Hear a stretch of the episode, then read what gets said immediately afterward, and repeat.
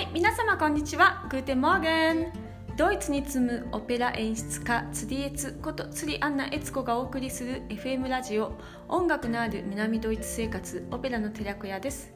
皆様いつもご視聴いただきどうもありがとうございます、えー、今日のドイツは2021年の2月1日です、えー、早いですね。もう2月になりました。えー、今日の天気は最高気温が7度最低気温が4度です、えー、もう随分暖かいです、えー、天気はね曇りです。もうどーっと曇ってます。えっ、と夕方雨が降る一応予報になってるんですけど持ちますかね。という感じですね。もうどーんと暗い灰色の感じの空です。はい。えー、ドイツの作曲家といえば、まあ、有名なところでベートーベンだと思います、えー、去年は2020年で、えー、ベートーベンイヤーで250周年だったので、えー、まあいろいろなイベントがありましたよね。で私もですね、えー、新聞で5週間連続の、えー、ベートーベンにまつわるコラムを、えー、担当させていただきまして、えーまあ、ベートーベンについてはいろいろ調べたりとかですね、えー、ベートーベンのゆかりの地のベ、えー、ウィーン各地に行ってですね、えー、随分あの専門家に話を聞いたりいろいろ、えー、しました、えー、その中でね、えーと、2つですね、えーと、ちょっとご紹介したい文章があります。ベートーベンのね残した、えー、手紙です。これは1つ目までですね、えー、ハイリゲンシュタットの遺書といいましてベートーベンが32歳の時に書いた遺書です、えー、もう一つはですね不滅のえー、彼女への書いた手紙、え、恋人のラブレターですね。でこれも、え、あります。この2つはですね死後、えー、ベートーベンの書類の中から見つかってます。結局ですねこの手紙はえっ、とねまずこの遺書の方はですねベートーベンが書いたんですけれども家族に向けて書いたんですけれども結局ベートーベンが出さなかったんですね。それでずっと手に持っていたと。それで、えーと、あと死後の、えー、残ったあのものから見つかったっていうことで出てきてます。これがですね2日間にかかけて書かれていまして、えー、2つの書類になってるんですで1つ目の方がとっても長いんですねね、なので今日はですね1日目の方の、えー、記事を半分にして、えー、っとちょっと読んでみたいと思います。このハイリゲンシュタットの遺書ですけどハイリゲンシュタットというのは、えーと、今でいうウィーンの北部になります。あの地下鉄で行ける範囲の一応ウィーン市内ということになってます。でこのハイリゲンシュタットにですね温泉が湧いてたんですね。で、えーと、温泉保養地でですねベートーベンが難聴になって体調不良を起こして、えー、それを治療する意味であのお医者様に言われて湯治をしていたと。でそこでまあ何年か通うんですけども全然良くならなくてですねどんどん難聴が進んでいったと。えー、でベートーベンは歌手あの作曲家なのでもちろんこう耳が聞こえないっていうのはやっぱりすごくストレスだったんだと思うんですね。なんで、えー、衣装というふうに訳されているんですが実はただ、えー、私たちが思っているような衣装ではありませんえ彼は別に自殺をしようと思って衣装を書いたわけでは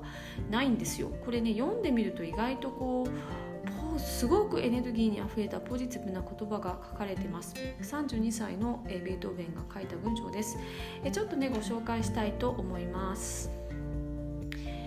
おおお前たち。私を煩わしい頑固なまたは強靭的な人間だと思い込んで他人にもそんな風に言いふらす人々よ。お前たちが私に対するそのやり方はなんと？不正当なことか。お前たちにそんな思い違いをさせることの隠れた本当の原因をお前たちは知らないのだ。幼い頃からこの方私の心情も精神も善行を好む優しい感情に傾いていた。偉大な善行を成就しようとすることをさえ私は常に自分の義務だと考えてきた。しかし考えてもみよ。6年以来私の状況がどれほど惨めなものかを。無能な医者たちのため容体を悪化させられながらやがては回復するであろうとの希望に年から年へと欺かれてついには病気の慢性であることを認めざるを得なくなった。たとえその回復が全く不可能ではないとしてもおそらく回遊のためにも数年はかかるであろう。社交の楽しみにも応じやすいほど情熱的で活発な性質を持って生まれた私は早くも人々から一人遠さがって孤独の生活をしなければならなくなった。折に触れてこれら全ての障害を突破して振る舞おうとしてみても私は自分の声が聞こえないことの悲しさを2倍にも感じさせられてなんと過酷に押し戻されねばならなかったこと。しかも人々に向かってもっと大きい声で話してください。叫んでください。私はツンボですから。ということは私にはどうしてもできなかったのだ。他の人々にとって私は一層完全なものではならなければならない一つの聴覚。かつては申し分のない完全さで私が所有していた感覚確かにかつては私と同じ専門の人でもほとんど持たないほどの完全さで私が所有していたその感覚の弱点を人々の前へさらけ出しに行くことがどうして私にできようか。何としてもそれはできない。それゆえに私がお前たちの仲間入りをしたいのにしかもわざと孤独に生活するのをお前たちが見ていても私を許してくれ。私はこの不幸の真相を人々から誤解されるようにしておくより他し方ないためにこの不幸は私には二重につらいのだ。人々の集まりの中へ混じって元気づいたり精妙な談話を楽しんだり話し合ってお互いに感情を露出させたりすることが私には許されないのだ。ただどうしても余儀ない時にだけ私は人々の中に出かけてゆく。まるで追放されている人間のように私は生きなければならない。人々の集まりへ近づくと自分の病状を気づかれはしまいかという恐ろしい不安が私の心を襲う。この半年間私が田舎で暮らしたものもその理由からだ。できるだけ聴覚を休ませようと賢明な医者が勧告してくれたがその医者の意見は現在の私の自発的な意向と一致したのだ。とはいえ時々は人々の集まりへ強い憧れを感じて出かけていく誘惑に負けることがある。けれども私の脇にいる人が遠く横笛の音を聞いているのに私は全く何も聞こえず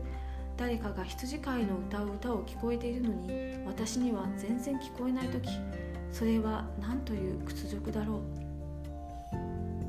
はい、えー、これがちょうど半分です。これからですね、えー、どんどんですねポジティブな言葉に、えー、なっていくんですよ、えー、なので、えーと、また明日この後半は、えー、お聞かせしたいと思います、えー、楽しみにしていてください。ベートーベンのですねすごく若々しい、えー、すごくエネルギーにあふれた言葉がたくさん散りばめられていてですねこの衣装を読むとですねベートーベンの、えー、ちょっとこう性格の一部というんですかね彼の素顔が、えー、見えるような気が私はいつもしています。はいということで、えー、今日の、えー、FM ラジオは、えー、終わりにしたいと思います。今日のドイツ語コーナーは、えー、曇りという意味のボルキヒです。ボルキヒ。はい、えー、ゾニヒの方がいいですよね。この間ゾニヒっていうあの晴れの日の言葉をお話ししました。はいでは、えー、また明日お会いしましょう。Auf Wiedersehen bis morgen tschüss。